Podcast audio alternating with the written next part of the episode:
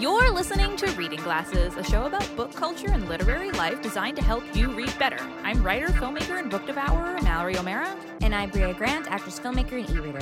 This episode, we're talking about essay collections and interviewing Anne Donahue. But first... What are you reading, Bria? I'm reading the book we are going to do for our book club next month.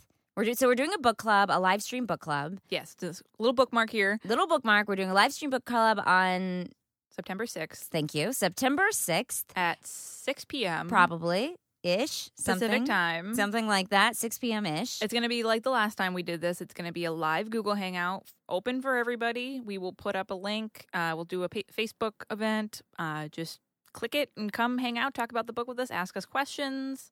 Yeah, and the book is called God's Monsters and the Lucky Peach by Kelly Robson. Yeah, it's a Tor.com novella. And yeah, so it's short, so you can get through it. If you haven't started reading it yet, you could actually go get this book. They had it in my library, so I just got it in the e-form from my library. Or you can also download it in e-form, and they're very cheap, these novellas. I think it was on sale for like $2.99 or $3.99. Yeah, it's super cheap, and they're short, so you can actually finish it in the amount of time you have left listening to this podcast. And it's...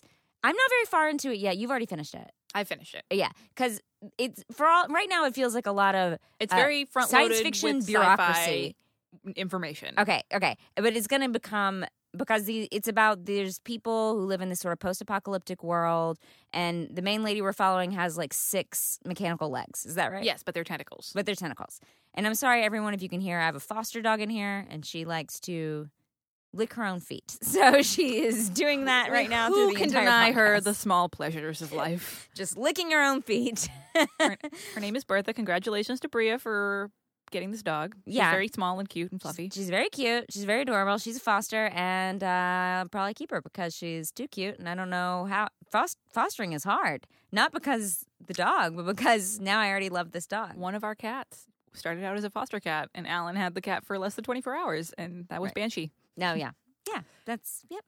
What are you reading, Mallory? I am doing a reread actually, which is actually going to be my recommendation for the our recommendation request that's coming up next. But it's one of my favorite Shirley Jackson books. It's We've Always Lived in the Castle. You know, I actually just read this. Oh, I love it so much. I didn't talk about it on the show because it was like in between shows, but I read it because it's a quick read. It's a wicked quick read. It's a short novel, and I'm going to be getting a tattoo from it at some point this year, within the next 6 months. And I like to do rereads every once in a while, and I always do try to do one summer reread of a favorite, and this was the one for this year. We've Always Lived in the Castle is one of Shirley Jackson's last published novel. It's about these two sisters, and their entire family has died, and it's an older sister, younger sister, and they live in this weird old house in this town that clearly everyone in the town hates them and doesn't like them at all, and as they go through their daily lives, you start to find out why the entire family's dead, and you start to figure out maybe the story that you started getting at the beginning isn't quite true, and it starts getting creepier and creepier and more tense. And there's an uncle there too, right? Oh, I think at the beginning. I mean, I literally just read this book. Yeah. But it's a great book. Oh, it's so growing up in a small town too, the whole time I was reading it, I was like, oh wow, this is like such a this is total small town stuff that happens. Oh yeah, and that's what Shirley Jackson is best at is like the super tense, psychological, very in your mind, not sure what's going on, not sure what people are thinking, unreliable narrator stuff, and it's so fucking good. So that's We've Always Lived in the Castle by Shirley Jackson, and God's Monsters and the Lucky Peach by Kelly Robson. So we're going to take a moment to answer a recommendation request from Lara. Can you recommend me some books with the main character being an anti-hero? I love that character type, but I just can't seem to find any. I tend to read a lot of fantasy, but I'm open to most genres. Bria, what should she read? I also love anti-heroes, but I think it's a murky category. Yeah, because I feel like there's a lot of anti-heroes that redeem themselves. It's hard to find one that just stays an anti-hero. Right, because then you're following someone that you don't necessarily like. So it's like they usually start in a way where you're like, oh, this person, it's like that show House, you know, where he's like an anti-hero, right? Yeah. He's like he's such a curmudgeonly old man, but as it turns out, he's a genius, so whatever. It's hard to walk that line between being an anti-hero and being unlikable and not wanting to spend time with them. Yeah, exactly. So my thing about anti-heroes is that I feel like there are very few female anti-heroes. This is actually something I think about a lot as far as media goes. So I'm going to make a suggestion that a suggestion that is, it may be controversial because I don't know if it is an anti-hero. But I think it's an interesting character, which is Michelle Baker's Borderline. Who is amazing. So Borderline is a sort of fantasy fairy world where there's that exists along our world, and this woman gets involved in that world and has to like do like detective-y sort of stuff. And but she has borderline personality disorder. Her character is very hard to get along with and alienates people and like talks about it. It's from first person perspective, but it talks about how she just has trouble keeping people around and is constantly just like, you know, she just alienates people all the time and has a really bad temper.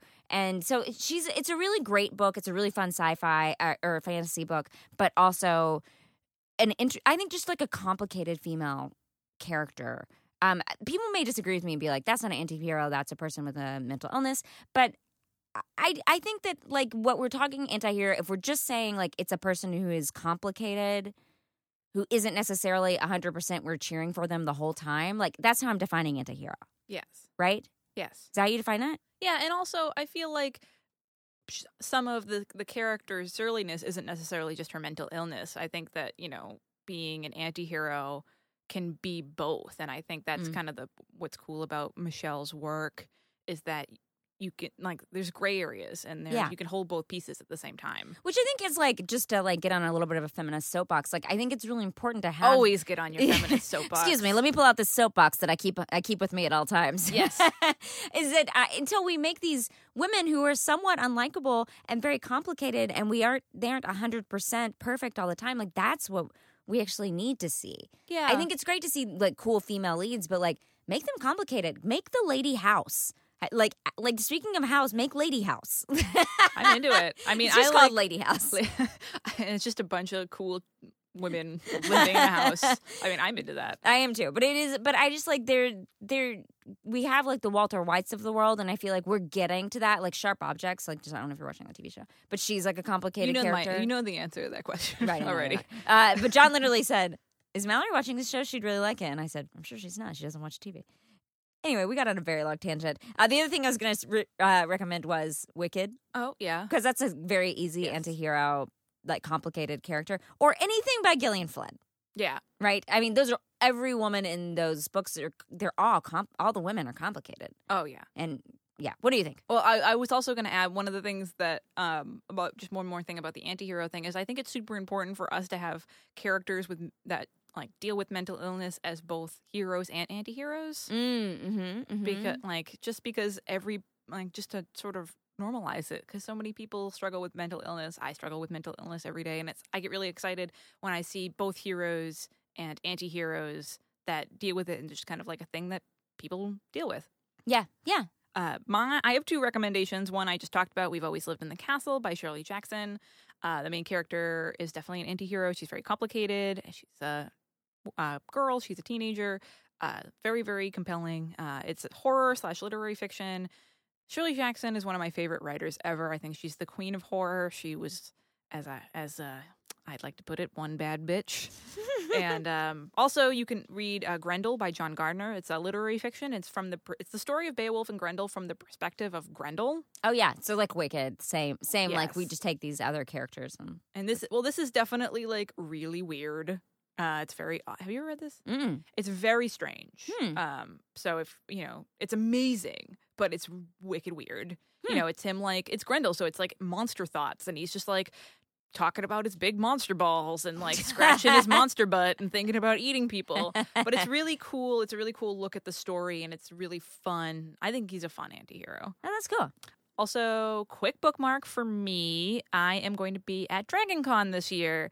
So if you are in Atlanta and you're going to the con, I'm going to be there all days of the convention. I have a panel on Saturday about producing films. My movie is showing Friday and Sunday, Yamasong. So if you want to come see my movie, if you want to come see me after my panel, you can come totally talk to me about Reading Glasses. If you see me walking around the con, totally come up and say hi. Please don't be shy. I'm very easy to find. I have blue and purple hair and glasses, and I'm covered in tattoos, and I'm very loud, and I will probably be walking around with a giant mohawk Viking man with tattoos. Can't miss me.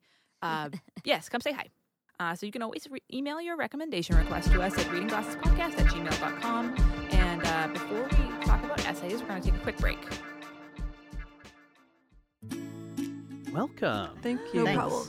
These are real podcast listeners, not actors. What do you look for in a podcast? Reliability is big for me. Power. I'd say comfort. What do you think of this? Oh. That's Jordan Jesse Go. Jordan Jesse Go? They came out of the floor? And down from the ceiling? That can't be safe. I'm upset. Can we go now? Soon. Jordan Jesse Go, a real podcast.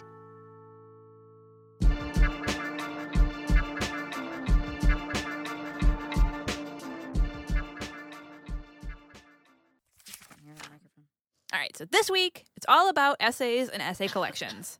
When you're young and in school, you're practically trained to hide under a rock when essays are mentioned. But essays aren't actually bad. It's not all five paragraphers explaining what you did on your summer vacation. Essay collections are a really wonderful corner of the literary world. They can be a lot of fun to read. I remember I learned to write an essay when I was in school, and then I used it to convince my dad that I should get a belly button ring. I should be able to get a belly button ring. By the way, I think I was 13 or 14. I can't remember how young. I was very young. Young rebel over here. So he was really, but then I wrote like an essay because I learned to write it in school, and he was very impressed, and he let me get my belly button pierced. Wow, and now he can be blamed for my 90s era scar on my belly button. I have one too, yeah, but I pierced it myself with a safety pin. Well, my friend's dad did it, who was a veterinarian. Not like a, like we went into the vet office. I'm sorry, I just surprised. Did you hit your head on the microphone? No, it's just such a weird sentence. Well, I lived in East Texas. This is what you do. Who else is going to do it? You can go to like Claire's Boutique, but we had to drive really far, and I think I wasn't old enough. I'm just imagining you strapped to this tiny-ass table. Well, I did have to lay on the table, I remember. And in my memory, which I think is a false memory, it's the thing that you like use for... to like pierce cows' ears to tag them. You got tagged. Yeah, but I think I think I've made that up. Oh, I think that's not real. That's anyway, amazing. So I used that. But if anything speaks to the power of essays. It's the power of essays. This is amazing. But first off, all right, what is an essay? So an essay is just a short, like from one page to many pages, piece of writing on a particular subject. That's it. That's all it is. Sometimes it's making a point. Like, you should get a belly button piercing, or it's exemplifying a certain perspective or an idea, but that's all essays are, folks. It's just short pieces of writing. Essay collections can be by one author or a bunch of different authors all writing about the same theme or subject. And you can get as general or as specific as you want. So there are essay collections about everything from Florida to political movements to cute pets. And don't forget, there are classics in this genre or this corner of the literary world as well. Self-Reliance by Ralph Waldo Emerson, Notes of a Native Son by James Baldwin, Sister Outsider by Audre Lorde. I love that book. Bria, do you read essay collections? I do, but not often. They have to be highly recommended by somebody or by an author that I already love. I'm way more likely to pick up an essay collection by like one author. So, like, I loved Kameron Hurley's Feminist Geek Revolution. Or as I like to call her, Kameron fucking Hurley. Kameron fucking Hurley's fucking Feminist fucking Geek fucking Revolution. I want an alternate cover that has that. That was a really good, interesting read. It had a lot of stuff that I was interested in, like about like science fiction and women and feminism. But also, she's just a writer I like. So that that really. Makes me want to pick one up. I have this weird guilt thing. Can I talk about it? Yeah. I'm going to talk about it.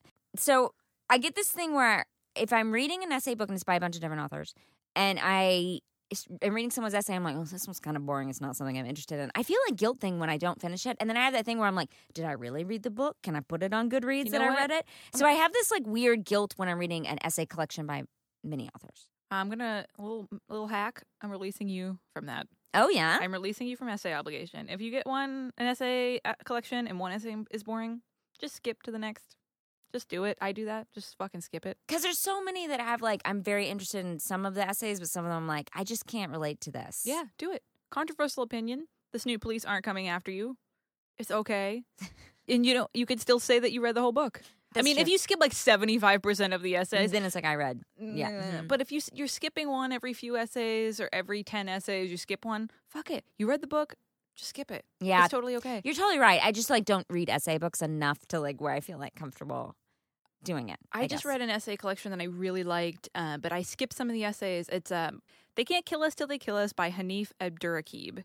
And it's wicked good, but a lot of the essays, he's a music writer and he's really, really into music. So a lot of the essays are looking at themes, like things that are going on in the country right now politically, but seen through the lens of like certain songs or certain albums. Oh, interesting. And if I hadn't heard the album or the song and I wasn't familiar with the band that he was talking about, I just skipped it. Yeah, that makes sense. Because totally it's hard to, yeah. Yeah, that makes sense. Okay, do you read essay collections? I love essay collections. I love reading someone's thoughts and opinions on a particular subject, especially when I adore the author. I just am really interested in people and their opinions. I just this sounds crazy because we hate other people's opinions on the internet so much. But just like short story collections, I think they're a really great addition to your reading life. I think they make really good audiobooks. It's also very different than just the internet because you're actually going out of your way to pick up a book. A lot of times I'm reading Twitter, I'm like, I didn't ask for your opinion about this thing that I didn't ask for. Why are you on my timeline? Yeah, I just follow you, which... That's my own fault. But with an essay collection, you're saying like, I do want to know your opinion about this thing. Well, and I think especially in this like culture where we get so many opinions so fast, reading an essay collection or listening to an essay collection is nice because you're getting like the nice measured version of that. It's thought out version. Yeah. It's literally Twitter that you ask for. Yes. It's essays are Twitters that just you asked for. Expanded thoughtful Twitter. It's really nice. More than 140 characters. I also think they really make great, like, purse books, like waiting in the car books, waiting in line books. They're also an awesome way to start learning about a particular subject. You know, if there's just something that you're more interested in, like maybe you want your boyfriend to get more educated about feminism, or maybe you want to learn more about a place that you're going to, or maybe you're trying to make a big life decision and you want some opinions, get an essay collection on it. Yeah. Like, I think it's one of my favorite things, is getting an essay collection that has to do with a place that I'm going to travel to. Oh, cool. Even if it's not like, here are the population and here's the flag. Like, I don't care about all that stuff. I want to know, like, the sense of the place. That's cool. I like that. That's a good idea, actually, when you're traveling. It's a lot of fun. I think it's just a cool reading thing. And so, Bria, do you have what are your favorite essay collections? So this is where I'm going to – so this is another confusing thing about essays. The memoir versus essay line. They can be both. Right. An essay collection is not always a memoir, but right. A memoir can be an essay collection. So a memoir, yes. They don't have to be – neither one has to have crossover. No. But there is a Venn diagram. If a memoir is just like a straight shot of like, this happened in my life and then this, then right. It's not an essay collection. But a memoir can be a bunch of different essays about your life. Like I think the one that you're about to talk about. I was going to talk about Mindy Kaling's Is Everyone Hanging Out Without Me, which I really enjoyed, but I think of it as a memoir. But then I was just basically looking up essay collections that I had read, and I was like, oh, I did read that, and I guess that's an essay collection. Mallory is spitting her coffee back into her. I just drank a whole mouthful of coffee grounds. Ugh! Gah. A lot of problems this morning. Oh, God. Okay. So for the sake of this episode, I'm going to say that I do love that Mindy Kaling book. I also just read one I really liked. I wouldn't say it's like my favorite. I don't know if I have like a favorite essay collection, but one I really liked was called, which was recommended by one of our guests. Johnny Sun. Was it Johnny Sun? He recommended 100 Essays I Don't Have Time to Write by Sarah Rule. I read it while I was on a set, and it's perfect because it's all like one-page essays. Yeah. And they're all like about plays and theater and stuff. I talked about it on the show a little bit. And that was like a really great, if you just want a book to like keep like in your purse, keep like to read at the line at the grocery store, that's like the perfect book because you literally can finish an essay in 2 minutes. Yeah. So it was like a wonderful thing to have on a set. I'm also going to say my favorite essays are probably by David Sedaris because I would say he does the memoir essay crossover. So you both learn about his life, but it's also usually an essay or they're mixed up in between. You call him an essayist, right? I've never read him. Oh. Yeah, great. Like he's amazing. If you are trying to get into essays or memoirs, that's the way to go. He's incredible. What about you? Do you have faves? It was hard for me to think about ones for this episode because I've talked about so many essay collections that I love. So ones that I don't think I've talked about on the show, You Don't Have to Like Me by Alita Nugent is super good. It's just all essays about feminism and she's so funny. So poignant. I love that one very much. This is one of my first feminist essay collections, so it always has a place in my heart as like the got me into feminism. Mm-hmm. Also, One Day We'll All Be Dead and None of This Will Matter by Scaachi Koul is so good. She's so funny. View from the Cheap Seats by Neil Gaiman is great, and it's basically a collection of essays and speeches and blog posts. I think it's just like a whole collection of like, you know, just Neil Gaiman's nonfiction, essentially. And I actually don't think I've read some of his nonfiction, but I haven't read that full book. Maybe I should get that. It's great. I'm also very biased because Alan shot the cover of it. Oh, nice. And then the They Can't Kill Us Till They Kill Us that I just talked about is really, really great. I just finished that recently. It was fantastic. There's an essay in there that really blew my mind. It was him. Him talking about going to a Bruce Springsteen concert as a black man, and it was how interesting it was for him to see all of these working class white people in the audience like cheering for Bruce Springsteen and like blue collar stuff, and then being mean to the people of color that were serving them at the concert. Wow. And he was like, oh, wow. Hey, where's your fucking working class pride, dude? It was really like totally blew my mind. So it was one of those like essay collections. So if you know the like I'm familiar with Bruce Springsteen, if you know the musician he's talking about, there's a lot of essays like that that look at certain scenes through the lens of music. There's one where he talks about like a lot of the racism in the punk scene. Yeah, which blew my like such a fucking good essay. It's so amazing. I have to check this book out. That sounds amazing. I have it if you want to borrow it. I might borrow it. Also, a great way to find essay collections, like we talked about before, is to check out authors you love. Ursula K. Le Guin, Lauren Bucus. It's not just book writers either. If there's like a journalist or a blogger or any kind of writer that you love, see if they have an essay collection. So you can send your thoughts on essay collections to readingglassespodcast@gmail.com. And before we talk to Anne Donahue, who is a person I found on Twitter because I love her writing, and she's releasing an essay collection soon, we're going to take a quick break. Beloved Maximum Fun Star Trek podcast, The Greatest Generation, is going out on tour. We are bringing Greatest Gen Con to a bunch of cities in the U.S. and Canada. It's our big tribute to / send-up of Star Trek II, The Wrath of Khan. And we have a big leg coming up. Yes, we are raising our legs on a number of cities in the coming weeks. We're going to Washington, D.C. on August 23rd, the Bell House in Brooklyn, New York on August 24th, Mass Mocha in North Adams, Massachusetts on August 25th, Pittsburgh on the 28th, Boston, Massachusetts at the Wilbur Theater on the 29th, Atlanta, Georgia at the Earl on the 30th, Ferndale, Michigan at the Magic Bag on the 31st. Those are some great big rooms and some great big cities, Ben. And it's a really fun show. It's accessible even if you haven't listened to the podcast yet. We can't wait to see you when we're out on tour. Check greatestgencon.com for dates and ticketing information. And Khan is spelled Khan because Wrath of Khan. Greatestgen, Khan.com.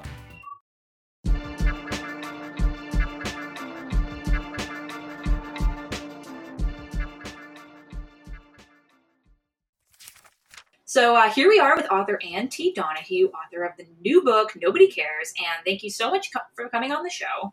Oh my God, thank you for having me. Anne, what are you reading right now? Currently, I am holding in my hands Crazy Rich Asians because I never read it before and I want to prepare myself for the movie, which looks like it will probably be one of my top 10 favorite movies of all time. So Anne, you want to tell us about your upcoming book? I mean, always. Okay, so it is a book of essays based on a weekly newsletter I've been doing for about 2 or 3 years. I can't remember because I am not professional in any capacity whatsoever. The newsletter is basically an essay a week, and they're personal essays. It's usually they would be written and continue to be written from the perspective of where I'm at now. Like today, this week's was about aging and realizing that I'm too old to be an ingenue and I have to decide to be a grown-ass woman. Like I'm 33 this year. So like, here we go. But then there are some about death, and then there's sometimes people will write in and ask me stuff. So publishers at ECW came to me and asked, would you ever write a book in the spirit of your newsletter? And I did, and I wanted to. So it's mostly essays. They're all personal. There are a couple of funnier, like little listy things, or like shorter pieces that break up some of the heavier stuff. But it goes into mental health a lot, alcoholism. Shout out to my fellow alcoholics, and I mean family, death. I really like writing about and talking about death. I don't know why, but it's very comforting to me. I think because it's something that we can't change. So the book is very personal and it means a lot. And people have been very kind since they've read it, that people have gotten arcs and stuff. And I'm still quite terrified, though, for it to come out. It's going to be great. So, and did you read any essay collections to prepare for writing this book? I tried not to read them as a preparation, because I have the habit of whatever it is I'm consuming, whether it be like a television show or a movie or a book, I'll fall in love with the person's tone and then want to take on that tone. Do you know what I mean? Like, do you ever do that? Yeah, it happens to me. Right. So I love books of essays in general. My friend Scaachi Koul wrote One Day We'll All Be Dead and None of This Will Matter. And that book was a really good example to me of what it's like to be. You can be funny and honest and light and dark, and you can be the sum of all parts, which I think is really cool and important in being a person. And there's, oh my Lord, there's so many. Agabri Sidibe, I loved her book. I got to interview her when she came through Toronto as part of her, like, the Q&A in front of people. And she's also, like, so beautifully talented in terms of being very authentic and vulnerable, but also, like, very biting and very, just very sharp with her writing, which is amazing. And then my friend Dolly Alderton's book, Everything I Know About Love. And then, now I'm just naming people who blurbed it, but I loved their work. That's why I came to them. And then Emma Gannon's Control-Alt-Delete that came out a couple of years ago was a really touching and lovely coming-of-age book of essays. So we're living in a golden age of books of essays. As soon as I'm done talking to you guys, I'm going to be like, oh, shit, I meant to say this, and I meant to say this, and I meant to say this. So, like, I'm just going by what I'm literally physically surrounded by in this moment on my bed. You can email us those and we'll put them on the list too. Oh. Like, we'll put links if there's any you think of later. So is there a particular subject that you would love to read an essay collection about, or an author that hasn't released an essay collection that you wish would? Oh man. I really like reading about people who have gone through it. You know what I mean? Like, people, you're like, well, this person has fucking seen it and they lived through it, and here we all are. I like when people, so I mean, I wouldn't even say a specific person, but I love when authors aren't afraid to go into the real shit, whether it be things that they have done that they're not proud of, or parts of life that touch all of us. Like I was saying, I'm obsessed with reading about death and all that stuff. I think there's really poignant and beautiful ways of writing about the worst parts of your life that can make other people feel hopeful and other people feel a lot less alone. And I think the more books of those we see, the better it will be. And from everybody too. Like, I think the more voices we hear, that matters to me as well, because I'm writing a book from, like, a cis hetero white chick from the suburbs of Ontario, Canada. That is one voice, but that is not the ultimate voice. So I want to see those kind of books, real books of essays from everybody, not just people that are cornering the market on that sometimes. So have you always liked writing essays, or was there, like, a magic moment when you realized essays weren't always boring high school 5-paragraphers? You know what? Oh God, remember getting essay assignments in school. Wanted to walk into the sea and just let it wash over me where I could be taken out quietly. I always liked the idea of writing, but I didn't think essays could be fun. And I didn't think essays could be fun until I wrote my first op-ed for my university paper when I was about 23, because this was like, I'd already dropped out of college. Then I decided to start university, because they're two different things here in Canada. And I was on the school paper, and I got to write an opinion piece on, I think it was like a review a bit on Vicky Cristina Barcelona, or I don't know. I hated it. So I was like, opinions. And then my editor posted it, and I got such insane hate mail from all these dude Woody Allen fans. And I remember being like, oh my God, are you going to fire me? And he was like, absolutely not. And I was like, this is sick. Like, can I write like this? Like, can I write like this? I can do essays like this. But it doesn't seem, in 2009, 2010, even 2011 and 12, it didn't seem like something people just did. Like, some cool people had blogs, like Tavier had a blog. Other now famous, like I think Kelly Oxford was a parent blogger at the time, but like you were also like, blogging, what? And I remember, oh, this is embarrassing. Are you ready to feel all of the feels with me for one beautiful moment in our lives? Okay, good. That movie about Amy Adams, Julie and Julia, she starts that cooking blog. And I remember thinking, what is this? And it was 2009. And I was sitting on my friend Katie's bed. I was house sitting for her. And I was so miserable at school. And I was so already starting to fail. And it was really bad. And I was like, I'm going to start a blog. So I started a blog. And it's gone, so I can say it now. And it's called, oh, fuck, I don't even remember what it's called. But it's basically the whole idea of like, maybe if I work really hard, I'll be a writer one day. And guys, it was so earnest, but in such a way that like, if you read it now, I would not be talking to you. Like, you would be like, she's like, I think a teen stuck in a 20-something's body. She doesn't learn to grow up. Like, it was we love so that. Like, we love it. I think I'm pro earnestness. I think I'm always trying to bring earnestness back. Okay. If you want to bring earnestness back, then this is great. I'll bring it back with you because that's our entire jam. See, I love earnestness, but when it gets to the point where you want to be like, okay, like, dial it down, or people like there's earnestness, and maybe it's preciousness that I'm kind of like, ugh, too. But I'm also like a loud Irish poor. So like, we are like more combative than we are. Let's all hug. Like, if you guys told me I have a problem, I'd be like, who hurt you? Let's get back to them. We're going to revenge this shit. I've watched Gangs of New York enough times. I think I can figure it out. Yeah, for sure. And so that's what my book's about. No, I'm just kidding. Just lots of essays on Gangs of New York. And it's just imagining myself as Daniel Day-Lewis's character over and over. You're like, this is very sad. Like, why is she wearing that in her office? I mean, my last name's O'Mara. Like, I would absolutely read that. Wonderful. Or we can just start our own gang. I mean, like, I think between the three of us, guys, we can put a dent in New York City all over again. I don't know what our end game is, but I did love those plaid pants they wore. So, tell us a little bit about your reading life. Like, do you have any book quirks, reading quirks that you want to share with us? Yes. Oh, always. I could talk about books forever because they are the best things in the world. Okay. So it is the way everything is kind of set up is that my parents live quite close to me. And so I get all of the books that I am very fortunately sent by publishing companies sometimes, sent here to their house because they go missing sometimes from my building, which is always exciting. So at my place, I have the books that I have yet to read that I brought over when I moved there. And then on the wall, it's all the books I've read. And then here against the wall in the room that like I'll crash at sometimes, or like I stay at my parents all the time because I think once you get older, you realize your parents are cool and you love them. It's like, oh, I like being with you. I have like a whole wall of books I have to read here. So those are my weird organizational quirks. Then I can't read right before bed because I get too into the book and I won't go to sleep, which is weird.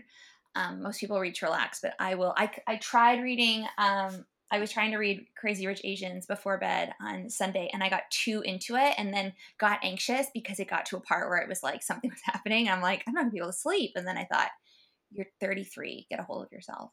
But for the most part, I like to read in the mornings, weekends. Oh my God, a Saturday morning read on a rainy day. Like, shut it down. I'll do it all day.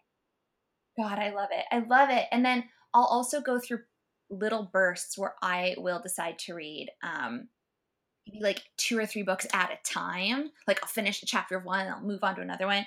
But I was rotating between this one and then a book called Killings, which is an old book. And it's essays from the New Yorker from the late 1960s to the late 1980s. But that's not something you want to like switch out and go back and forth from like a fun love story. That is you sit down and you just get ready to be depressed as hell. And that's it. So I had to stop that.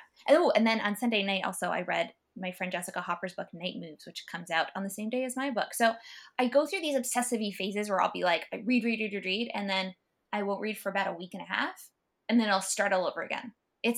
I don't know why. I've never really been able to maintain balance in my life, so I think this is just a runoff for that. Anne, where can we find you online? You can find me on Twitter at Anne T. Donahue, and you can find me on Instagram at Anne T. Donahue. I'm pretty good about branding myself because I had to add an initial because there's already a journalist named Anne Donahue. I wish, and Anne Donahue created CSI, so that's also pretty. Yeah, I mean, I get asked every so often on Twitter if someone can send me their script to read, and to be like, I have a CSI spec. Can I send it to you?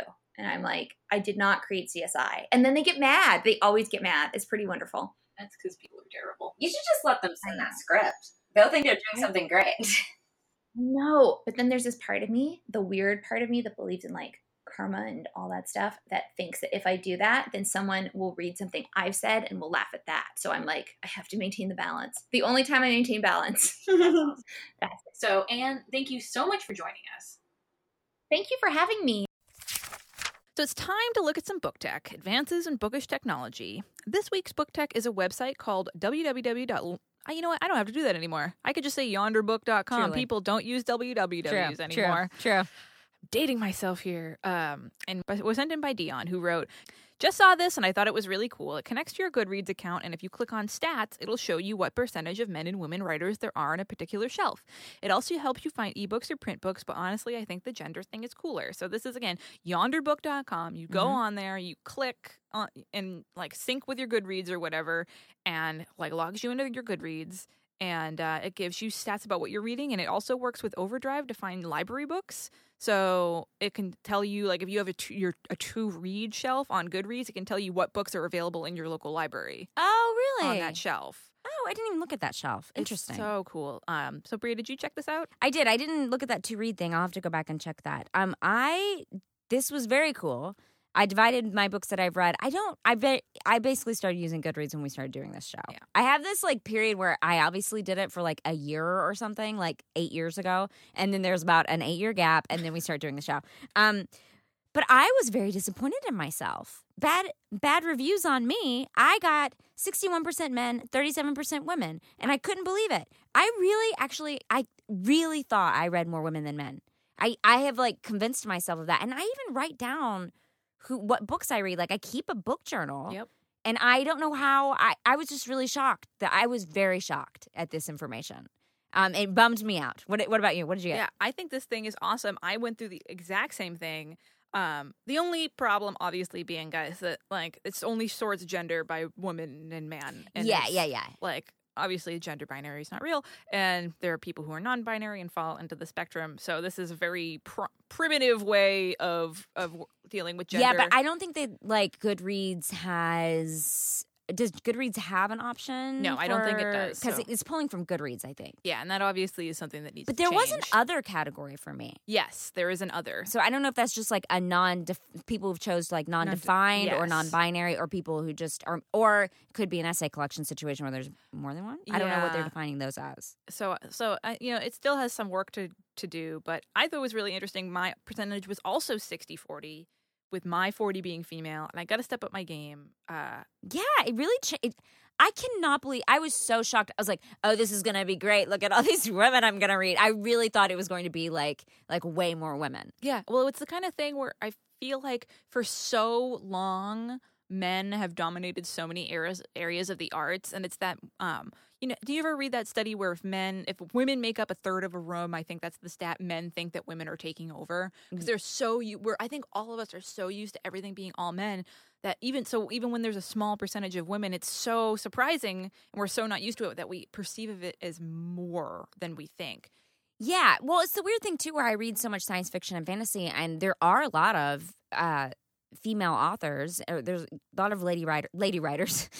I'm just gonna start using that, lady writers in that genre, and I always think there's so many, but I forget that not actually. I think we live in our own little bubble because we work so hard, and we also read in a very like, you know, we read really liberal science fiction. Yeah, I feel like there's definitely two camps, as is evidenced by like the Hugo Awards and stuff like that. Yeah, there's like the old school. Old white guy sci-fi, and not to say that there aren't classic sci-fi. There's like Octavia Butler and stuff. Yes, but I think that there's more. There's a lot of the percentage back then versus the percentage now. At least the ones that are published, there's more opportunities now. People are paying attention to it. and, you know, working harder to get marginalized voices out there. And you and I look so hard for that stuff and are so much more conscientious when we choose what we read. But even still, it's so easy to slip back into just like reading dudes. Yeah. I mean, I would suggest this for anybody who's just like curious, because you know, you can think what you think. I mean, I think it is that thing where I just assume, because I'm going and finding all these female authors, I'm reading more, but it still is easier to find male authors. Oh, 100%. I mean, and that doesn't mean there's not, I mean, I'm not going to quit reading male authors altogether. There's a lot of stuff that men are writing that I like. You know, I'm not, and like, I like, you know, those like. Men are okay once in a while. But I mean, I need to like really pay more attention. It made me really like, thank you, Yonderbooks.com. Yeah. And I checked out the book finding part of it too. I think it's really cool. It's a wicked helpful app, especially if you're trying to get more gender balanced with your reading. I give this a 4 out of 5 pages because I do think they're like, they need to figure out a little bit. And also it's Goodreads too. They need to,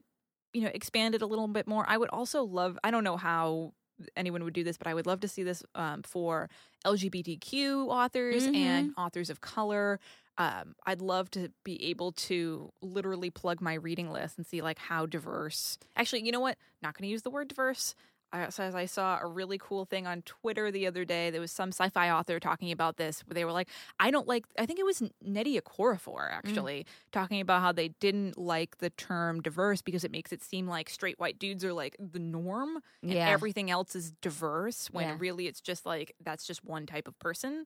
But I would love to see Yonder Books expand to like get people to read more widely. But I think everybody should totally check this out because, like you said, just like us, we think we read lots of women. Yeah. I mean, and we're close. 60-40 is not bad, but I would like it to be 50-50 at the very least. Yeah. And I do wonder, I didn't look into see like where they're pulling all this information from, because that's the other thing is that you're going to have to let authors like sort of self-define so that they can say like what their gender what their gender is, how they define themselves. And so that's something, it's just going to, I think this is a slow process, but it's interesting that someone is thinking of it and starting it. Yes. No, and that's like, you know, I think we can all just do our best. And there are some, like, there are authors that have come out as trans or come out as non-binary after they release their books. Yeah. So that's kind of, you know, where do you put that book? So, but, you know, I think it's the author's discretion how they want to, you know, identify themselves. And I'm kind of excited for stuff like this because then it, you know, you can't tell unless you actually get to see the numbers. Yeah. Yeah. So everyone should check this out. Yeah, how many pages? Thank you for sending this, Dion. How many pages would you give this, Bria? I'm at 4 out of 5. What are you? 4 out of 5? I'm going to say 5 out of 5 because I feel like they're relying, like, just like as far as what they made, and they're relying on the information that they have at this moment. But I think it could be, I would like 5 out of 5 with like room to grow. Yes. You know, room to grow. And I think like the more people using this, obviously, like we encourage people to go use it because then maybe they can get more data. Yes. You know, and I think that will be really helpful to everybody. Absolutely. Yeah. So as always, we want to thank Danielle and Kathy. Actually, quick little note here. Danielle, who is one of the moderators of our Facebook group, wrote in to let us know that Kathy is one of the other moderators there, and Kathy works super, super hard. Our Facebook group is so fucking incredible. There's so many of you in there. You're all amazing. The community there is so supportive and so awesome. Bria and I don't go in there as much as we should because I don't go on Facebook as much as I should. And I left Facebook. I know Bria's on Facebook hiatus right now. I pop my head in there every once in a while to like make announcements and shit. But Danielle and Kathy, thank you both so much, seriously, for all the hard work that you do in making such a great community. We really, really appreciate it. We are astounded all the time. I think there's 1,500 people in there. Almost 1,500. Really? Like cool. 1,400, somewhere between the two. Wow, that's so cool. Yeah, that's amazing. So many. Yeah, it's amazing. Wow. And then Chrissy and Rachel, who moderate our Goodreads page. And remember that you can buy Reading Glasses tote bags, shirts, and bookmarks in the Maximum Fun store. Link in the show notes. You can support the show and show off your love of reading. And if you like the show, please rate and review us on iTunes. It's really great for us and helps us reach more readers. You can email us at readingglassespodcast@gmail.com. Find us on Twitter at readinggpodcast, on Instagram at readingglassespodcast. And you can always follow along on our bookship ventures using the general hashtag readingglassespodcast. Thanks for listening. And thanks for reading. It is only now, these years later, that Rahel, with adult hindsight, recognized the sweetness of that gesture. A grown man entertaining 3 raccoons, treating them like real ladies, instinctually colluding in the conspiracy of their fiction, taking care not to decimate it with adult carelessness or affection. It is, after all, so easy to shatter a story, to break a chain of thought, to ruin a fragment of a dream being carried around carefully like a piece of porcelain. To let it be, to travel with, as Vellota did, is much the harder thing to do. The God of Small Things by Aruhanti Roy. MaximumFun.org. Comedy and culture. Artist owned. Listener supported.